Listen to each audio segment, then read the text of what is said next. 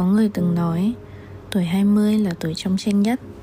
Ở tuổi 20 Cuộc sống trở nên đầy rẫy những lựa chọn và áp lực mà trước đây tớ chưa từng phải đối mặt. Đôi khi, sự tự do và trách nhiệm đến cùng lúc làm cho tâm trạng của tớ chập chững đúng thế thật, cái độ tuổi mà mình vừa thoát ra khỏi hình bóng của một đứa trẻ và chập chững bước vào thế giới của người lớn.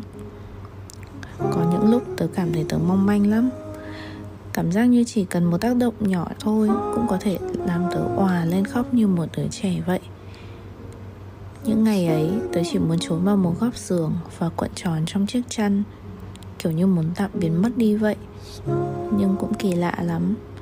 Dù muốn biến mất, nhưng lại cũng có một hy vọng nhỏ nhoi rằng có người sẽ nhận ra mình đang không ổn một chút nào. Phức tạp nhỉ?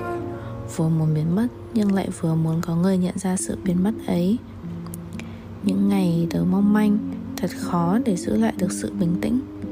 Có lẽ đó là lúc tớ nhận ra rằng, ở dưới lớp vỏ mạnh mẽ này, tớ vẫn chỉ là một con người với những cảm xúc và tớ cũng biết yếu đuối như mọi người.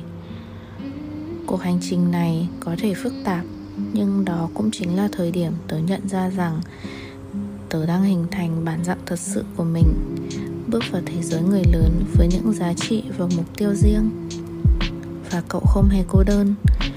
Những ai đang ở trong độ tuổi này cũng đều chung một cảm giác như vậy, nên đừng quá sợ hãi nhé.